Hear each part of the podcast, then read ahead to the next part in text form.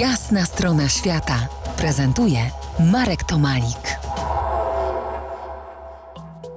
Przewędrowałaś ze swoimi psami ponad 2000 kilometrów, głównie po górskich szlakach?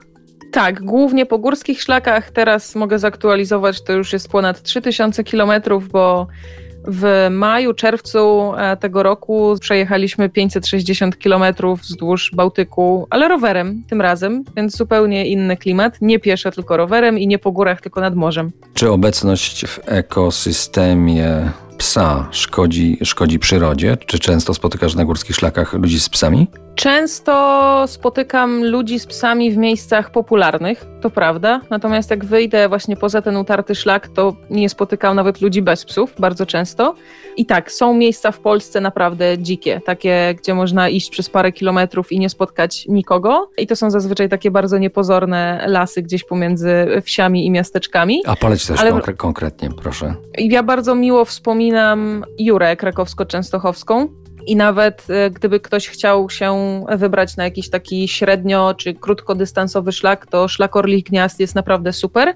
Jest świetnie wyposażony, to dużo powiedziane, ale miło się idzie szlakiem, gdzie wszyscy wiedzą, że idziesz przewidzianym szlakiem. Do tej pory robiłam wędrówki, gdzie sama sobie tą trasę wytyczałam. No a tutaj sklepiki na każdym kroku to, to jest super miłe. Plus ja to robiłam chyba w majówkę ten szlak. No naprawdę, nie było dużo ludzi, mimo że był to szlak popularny.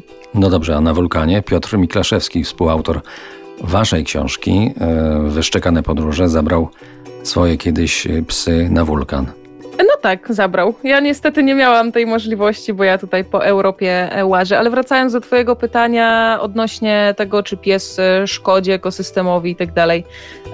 No, wiadomo, że obecność psa ma wpływ na ekosystemy, które odwiedzamy, tak samo jak wpływ e, ma obecność człowieka więc trudno tutaj gdzieś jednoznacznie policzyć i ponazywać dokładnie ten wpływ. A czy pies może e, żeglować i wyruszać w rejsy, które trwają no, kilka, kilkanaście dni albo nawet jeszcze dłużej? Może jak najbardziej.